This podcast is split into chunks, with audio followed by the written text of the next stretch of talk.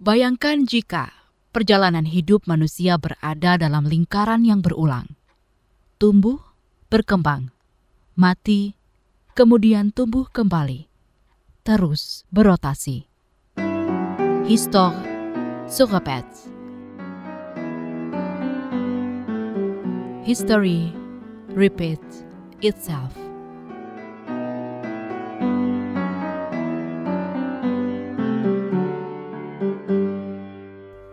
Jumpa lagi di podcast CLBK, cerita lama berulang kembali. Saya Naomi Liandra. Ini adalah sebuah podcast sejarah. Kita akan menilik peristiwa masa lampau dan bagaimana kondisi masa kini. Bagaimana awalnya aturan jam kerja hadir, bagaimana panjangnya jam kerja berubah dari waktu ke waktu. Yuk kita lihat jejaknya dan polemik yang menyertainya.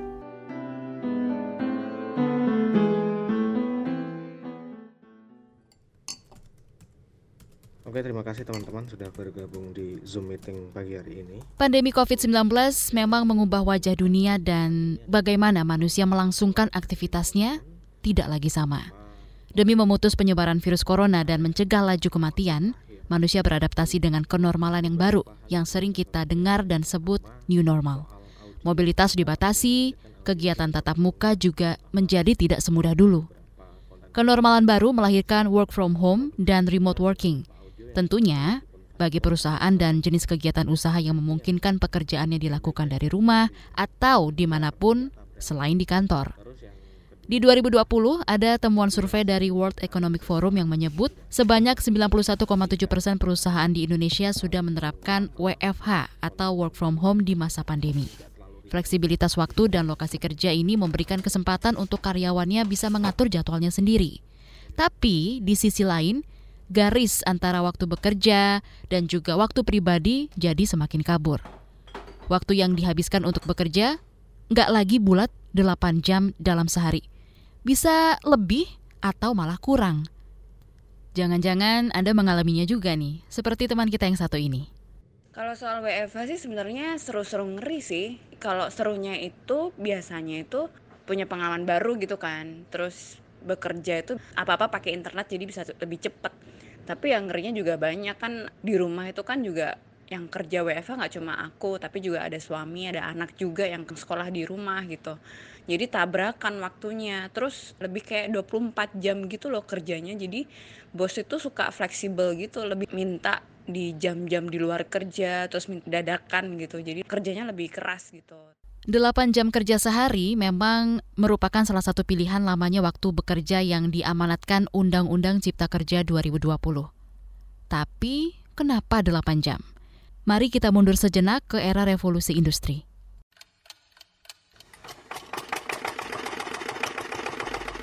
Pada era itu, mesin jadi penggerak utama dalam proses produksi. Penemuan mesin uap pada akhir abad ke-18 oleh ilmuwan Skotlandia James Watt menciptakan cara kerja baru dan juga mendorong industrialisasi di Inggris. Perusahaan menginginkan peningkatan jumlah produksi setiap waktunya. Mesin menjawab permintaan kapasitas produksi yang tak mengenal kata lelah. Walaupun mesin mulai menggeser peran manusia, para pekerja industri saat itu bekerja selama 10 sampai dengan 16 jam sehari. Libur pada hari Minggu Kelelahan jadi membuat pekerja nggak produktif dan mempengaruhi kualitas pekerjaan dalam jangka panjang. Gagasan untuk membatasi waktu bekerja menjadi 8 jam kerja mulai berkembang pada abad ke-19. Adalah Robert Owen, seorang pemilik pabrik sekaligus aktivis sosialis yang kemudian menyempurnakan permintaan ini. Dia menciptakan slogan kerja 8 jam, rekreasi 8 jam, dan istirahat 8 jam.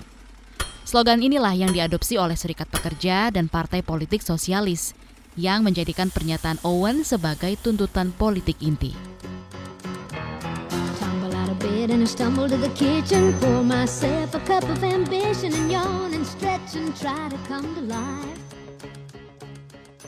Inggris menjadi negara pertama yang memperlakukan jam kerja lebih pendek di Eropa, menyusul kemudian Perancis. Gagasan serupa juga ternyata menjalar ke Amerika Serikat.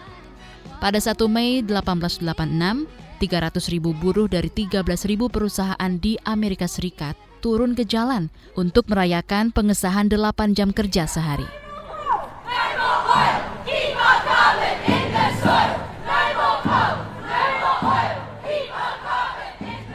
Tapi bagaimana kalau di Nusantara? Ketika VOC menguasai Batavia pada 1619, para pegawai bekerja dari pukul 9 pagi sampai 4 sore, Senin sampai Jumat. Hari Sabtu dan Minggu adalah waktu bagi pegawai VOC untuk bersosialisasi.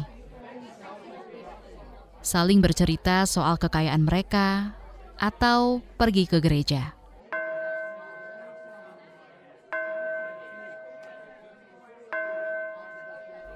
Tentunya ini tak berlaku bagi pribumi, rakyat jajahan.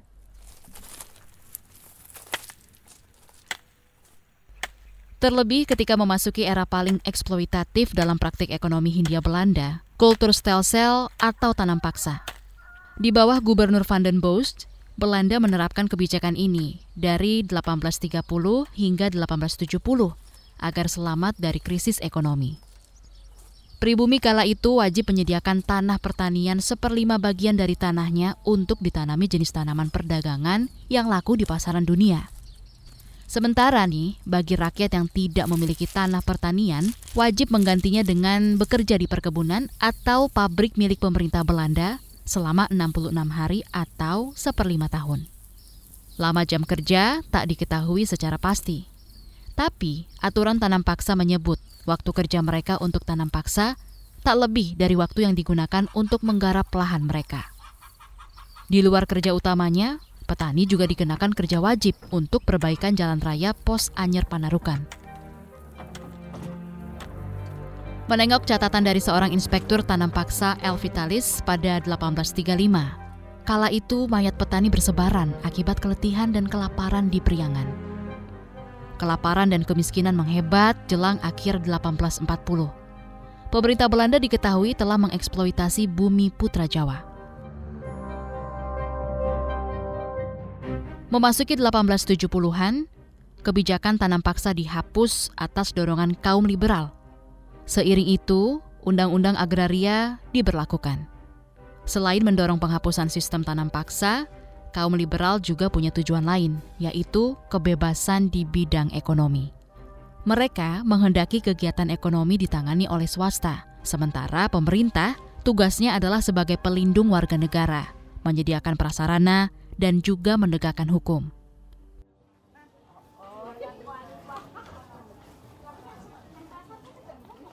Dihapusnya sistem tanam paksa memberi sejumlah dampak, antara lain para pekerja jadi mulai mengenal sistem upah dan jam kerja. Meski ini bukan berarti kehidupan mereka jadi jauh lebih baik. Pribumi memasuki era investasi ala kolonial. Pemerintah Hindia Belanda membuka keran masuknya modal asing bagi swasta.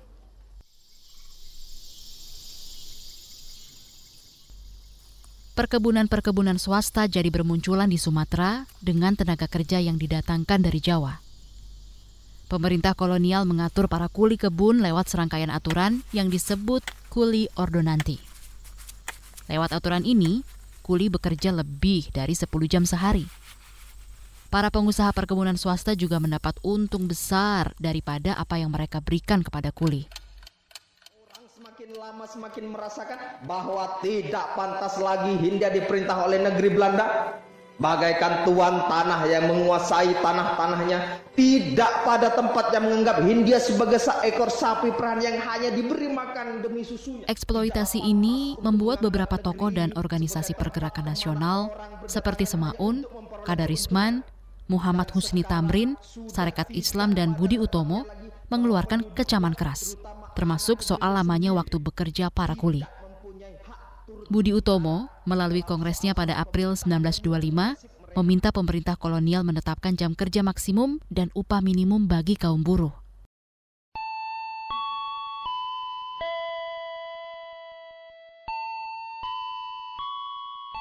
Di saat yang bersamaan, organisasi-organisasi buruh di Hindia Belanda bermekaran.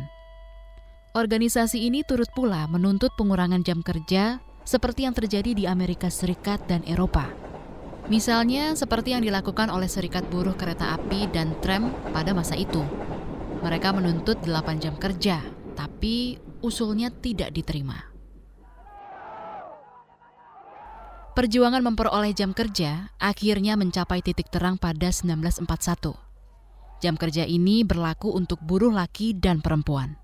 Tapi aturan tersebut nggak sepenuhnya dituruti oleh banyak perusahaan. Bahkan masih ada perusahaan yang mempekerjakan buruh hingga 12 jam.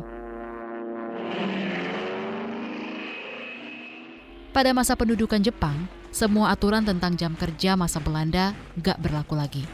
Jepang memobilisasi penduduk Indonesia untuk kebutuhan perangnya. Rakyat dipekerjakan di berbagai bidang, dari pertanian sampai infrastruktur. Mobilisasi itu kita kenal dengan Romusa.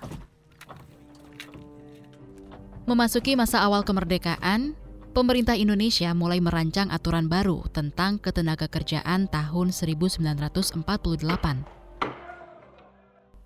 Soal jam kerja termaktub dalam pasal 10 ayat 1.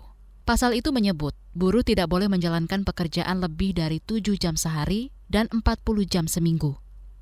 Jika pekerjaan dijalankan pada malam hari atau berbahaya bagi kesehatan atau keselamatan buruh, waktu kerja tidak boleh lebih dari 6 jam sehari dan 35 jam seminggu.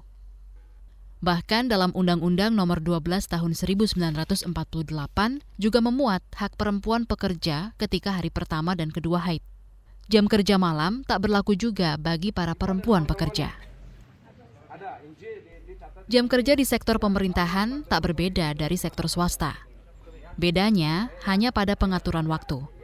Hampir semua pegawai pemerintahan bekerja saat hari terang, kecuali beberapa sektor seperti kepolisian, militer, dan rumah sakit. Tapi yang menjadi sorotan pada jam kerja pegawai pemerintahan bukanlah lama atau pendeknya sih, melainkan disiplin orangnya dalam bekerja sesuai aturan. Di swasta, pemilik perusahaan sering memperpanjang jam kerja, Sebaliknya, di pemerintahan, para pekerja justru memotong jam kerjanya.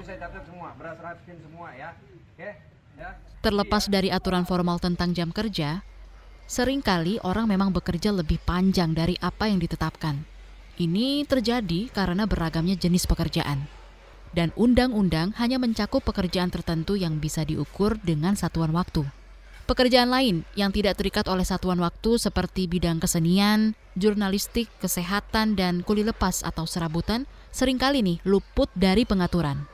Ada pula orang yang memang sengaja melebihkan jam kerjanya dengan berbagai alasan, misalnya tuntutan kemanusiaan. Seperti dokter syaraf terkenal di era 70-an, Priguna Sidarta, yang bekerja hampir 18 jam sehari agar merasa punya arti bagi sesama manusia atau karena gila kerja seperti Putu Wijaya, seniman sekaligus jurnalis yang menghabiskan waktu dia bergiat di majalah Tempo dan mengajar teater di kampus IKJ. Rekreasinya adalah menonton film atau drama. Itu pun kegiatan untuk menunjang pekerjaannya sebagai jurnalis dan guru teater. Atau memang karena tuntutan memenuhi kebutuhan dasar sebagai manusia. Seperti Haironi, buruh lepas di Jakarta datang dari Purwakarta dan bekerja berpindah-pindah di banyak tempat di Jakarta, tergantung lokasi bangunan yang dia kerjakan. Haironi kerap bekerja lebih panjang dari jam kerja yang diatur oleh undang-undang. Beberapa pandangan tentang kerja ini ikut mempengaruhi bagaimana orang menentukan jam kerjanya. Dalam hubungan kerja di dunia industri yang bersifat kapitalistik, produktivitas seseorang itu menjadi sangat terukur. Jam kerja menjadi salah satu ukurannya. Karena itu, Undang-Undang Kerja di Indonesia juga memperkenalkan pengusaha untuk memotong upah buruhnya kalau tidak bisa memenuhi jam kerja dalam sehari.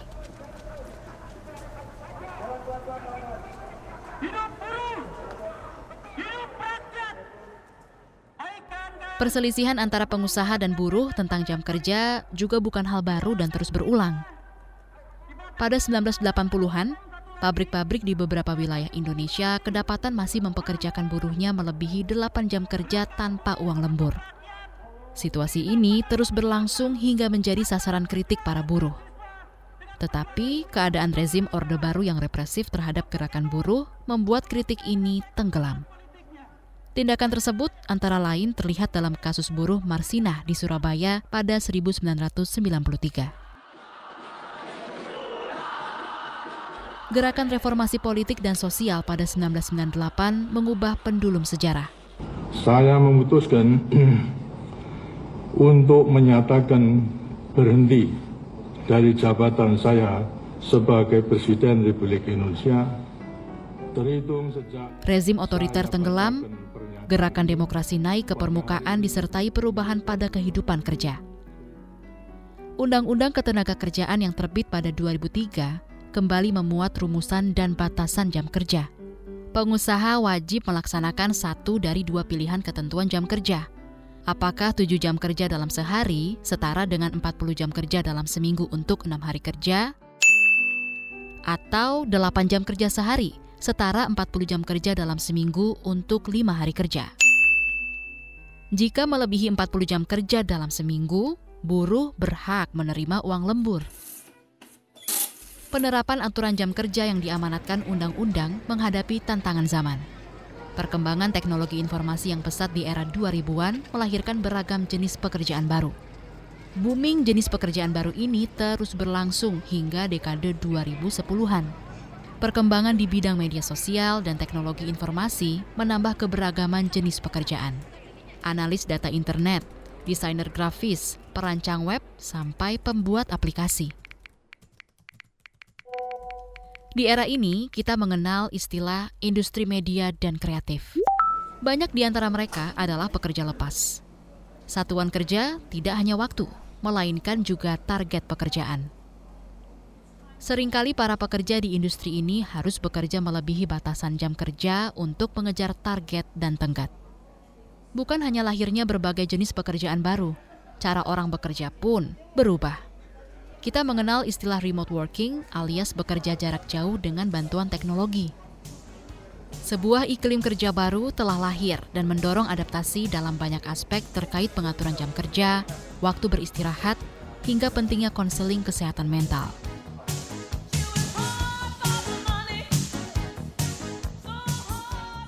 Nah, menanggapi tantangan perubahan zaman dan penerapan aturan jam kerja yang diamanatkan undang-undang, kita simak pendapat pakar perburuhan Universitas Trisakti Jakarta, Andari Yurikosari dalam perbincangan dengan Ardi Rosyadi. Terima kasih Bu Andari sudah berkenan dengan KBR. Mungkin bisa dijelaskan Bu Andari bagaimana sih tren pengupahan dari masa ke masa? Mungkin bisa dikatakan dari masa kemerdekaan, Orde Baru, hingga masa reformasi seperti saat ini Bu Andari.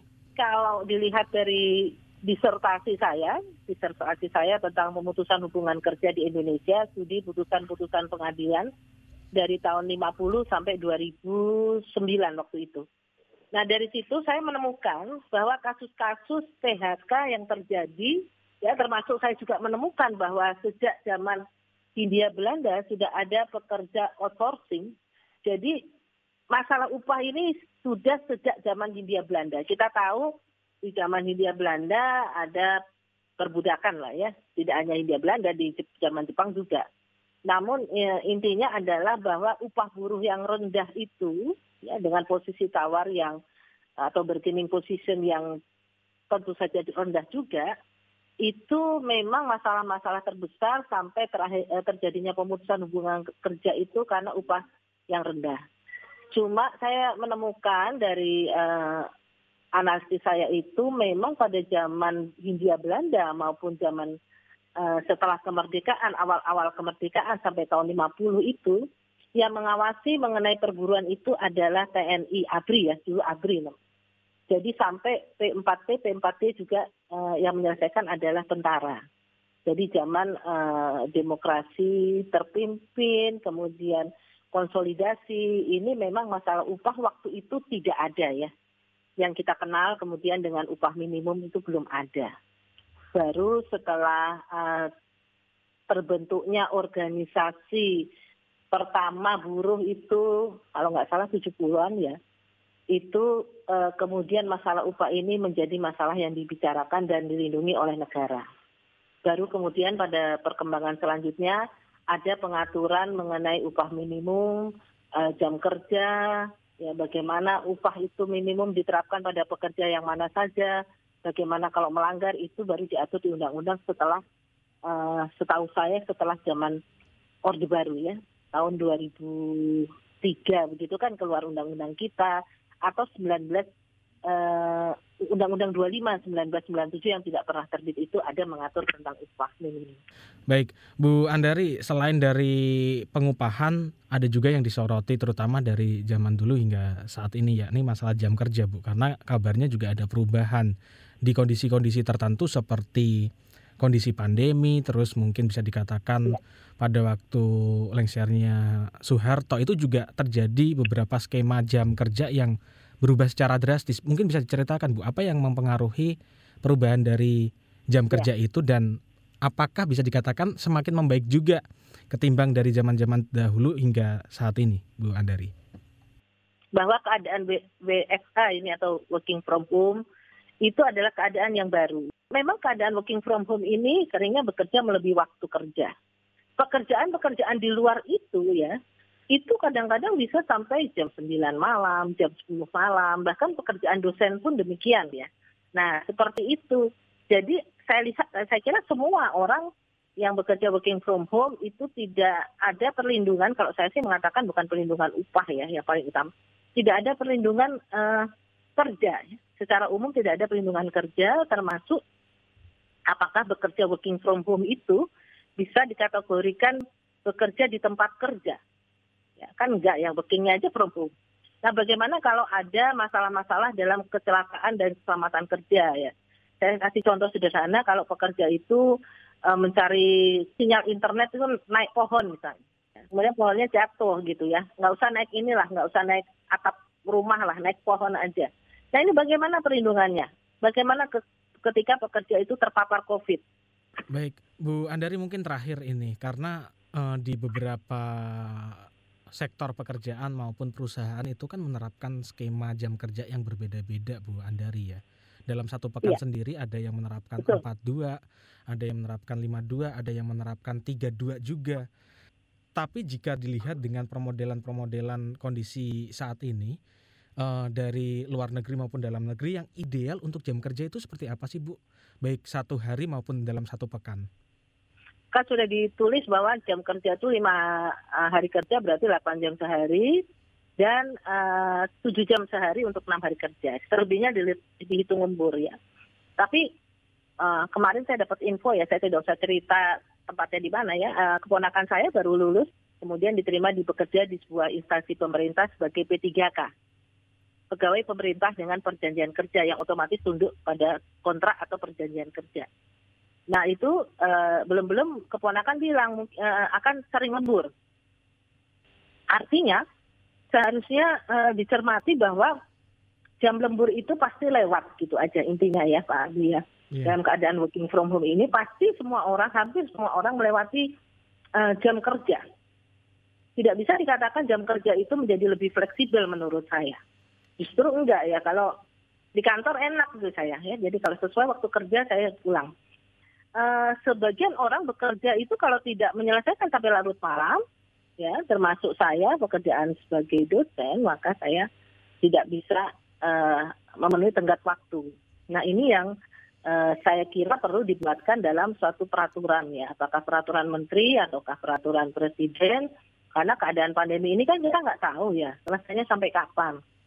Dan itu tadi saya bilang Pak Andi harus ada perlindungan bagi pekerja dalam bekerja dalam masa pandemi dengan working from home maupun working from office karena resiko terhadap pekerja sama dan jam kerja itu juga harus diatur. Tapi untuk pekerjaan-pekerjaan profesi itu memang jam kerja lemburnya itu tidak diperhitungkan, tapi hanya diperhitungkan dengan bantuan-bantuan Pak Arti biasanya bantuan kuota seperti itu.